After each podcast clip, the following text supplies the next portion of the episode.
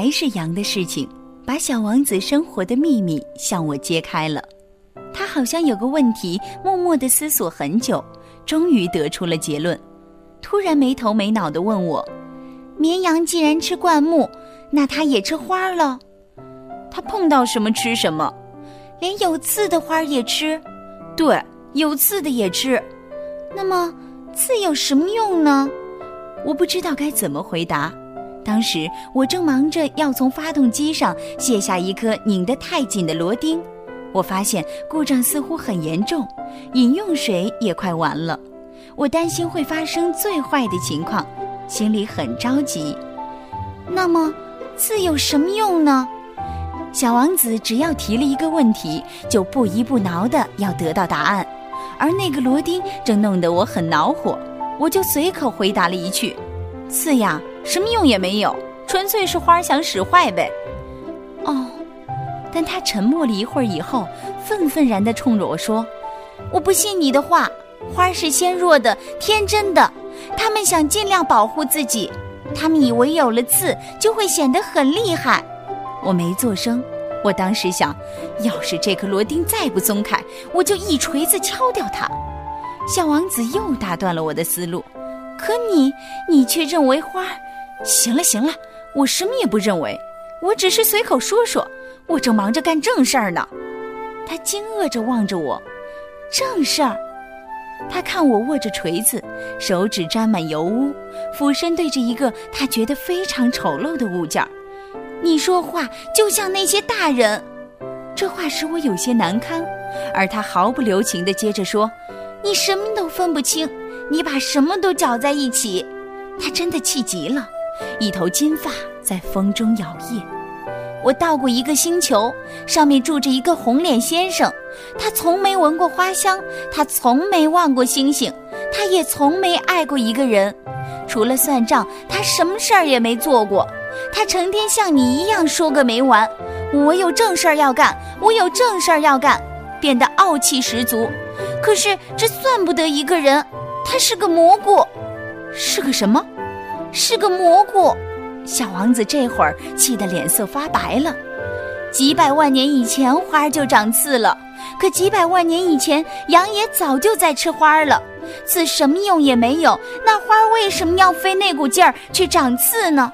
把这弄明白，难道不是正事儿吗？绵羊和花儿的战争难道不重要吗？这难道不比那个胖子红脸先生的算账更重要，更是正事儿吗？还有。如果我认识一朵世界上独一无二的花，除了我的星球，哪儿都找不到这样的花。可有一天早上，一只小羊甚至都不明白自己在做什么，就一口把花吃掉了。这难道不重要吗？他的脸红了起来，接着往下说：“如果有个人爱上一朵花，好几百万、好几百万颗星星中间，只有一颗上面长着这朵花。”可他只要望着许许多多星星，就会感到很幸福。他对自己说：“我的花就在其中的一颗星星上。”可要是绵羊吃掉了这朵花，这对他来说就好像满天的星星突然一下子都熄灭了。这难道不重要吗？他说不下去了，突然抽抽啼啼地哭了起来。夜色降临。我放下手中的工具，锤子呀、螺钉呀、口渴呀、死亡呀，我全都丢在了脑后。在一颗星星上面，在一颗我所在的行星，在这个地球上，有个小王子需要安慰。我把他抱在怀里，我摇着他，对他说：“你爱的那朵花不会有危险的。我会给你的绵羊画一只嘴罩，我会给你的花画一个护栏。”我，我不知道再说什么好了。我觉得自己笨嘴笨舌的，我不知道怎样去接近他，打动他。泪水的世界是多么神秘呀！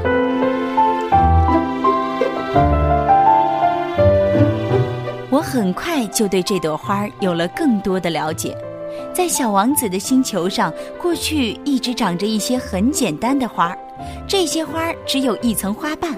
不占地方，也不妨碍任何人。某个早晨，它们会从花丛中绽放；一到晚上，又都悄悄地凋谢了。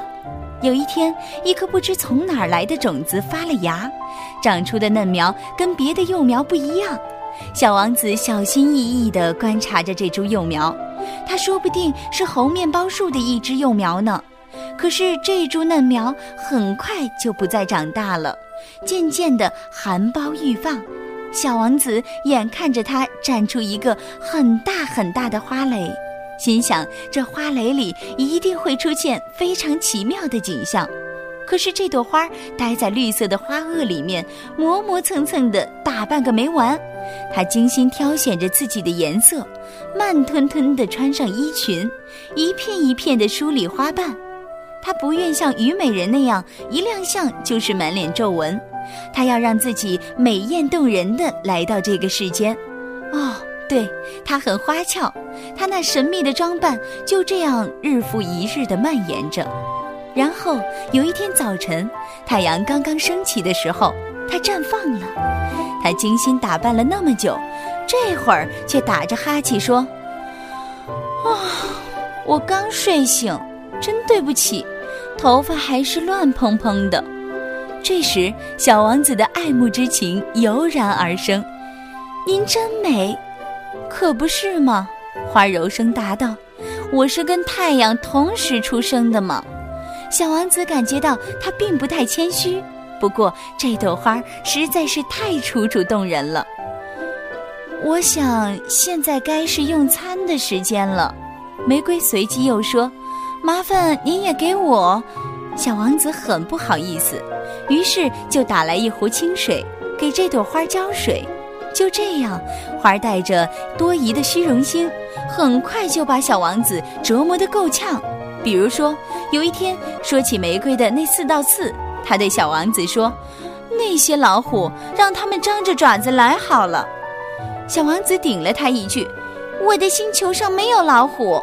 再说，老虎也不吃草呀。”花柔声答道：“我不是草。”对不起，花儿继续说。我不怕老虎，可我怕风。您没有风杖吗？小王子轻声说：“怕风。一棵植物到了这份儿上，那可惨了。花儿可真难伺候。”玫瑰说：“晚上您要把我罩起来。您这儿很冷，又没安顿好。我来的那地方……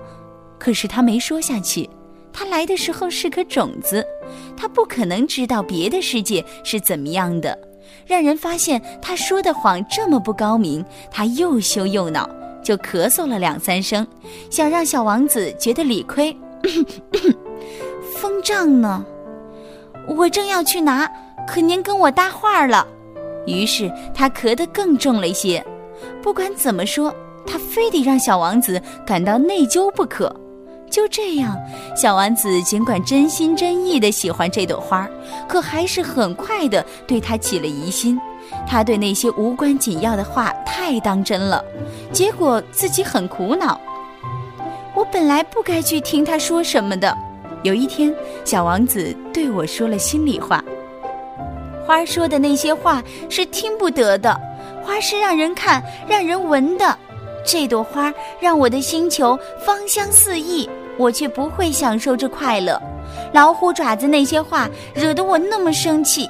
其实我该同情他才是。他对我说：“我当时什么也不懂，看他这个人应该看他做什么，而不是听他说什么。他给了我芳香，给了我光彩，我真不该逃走。我本该猜到他那小小花招背后的一面柔情。花总是这么的表里不一。”可惜，当时我太年轻，还不懂得怎么去爱他。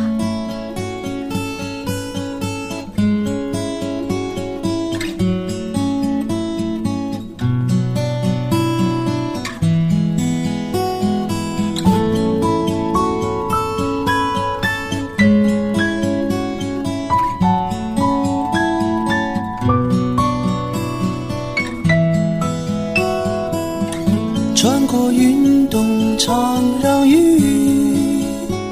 淋湿我羞涩的你，何时变孤寂？躲在墙角里偷偷的哭泣。我忧郁的你，有谁会懂你？是什么？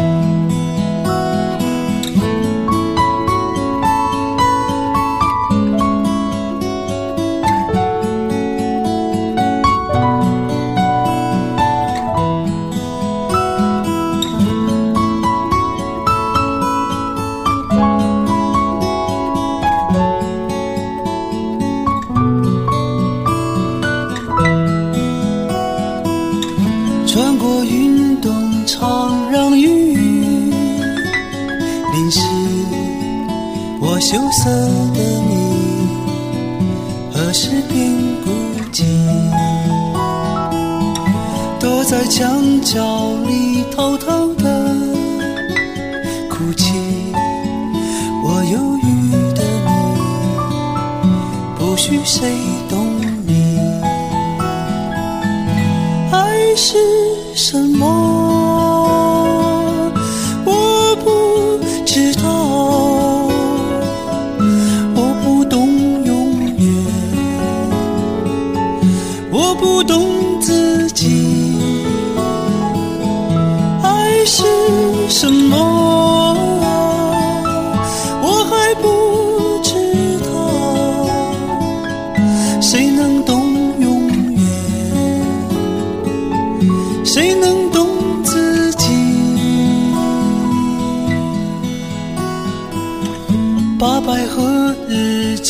藏在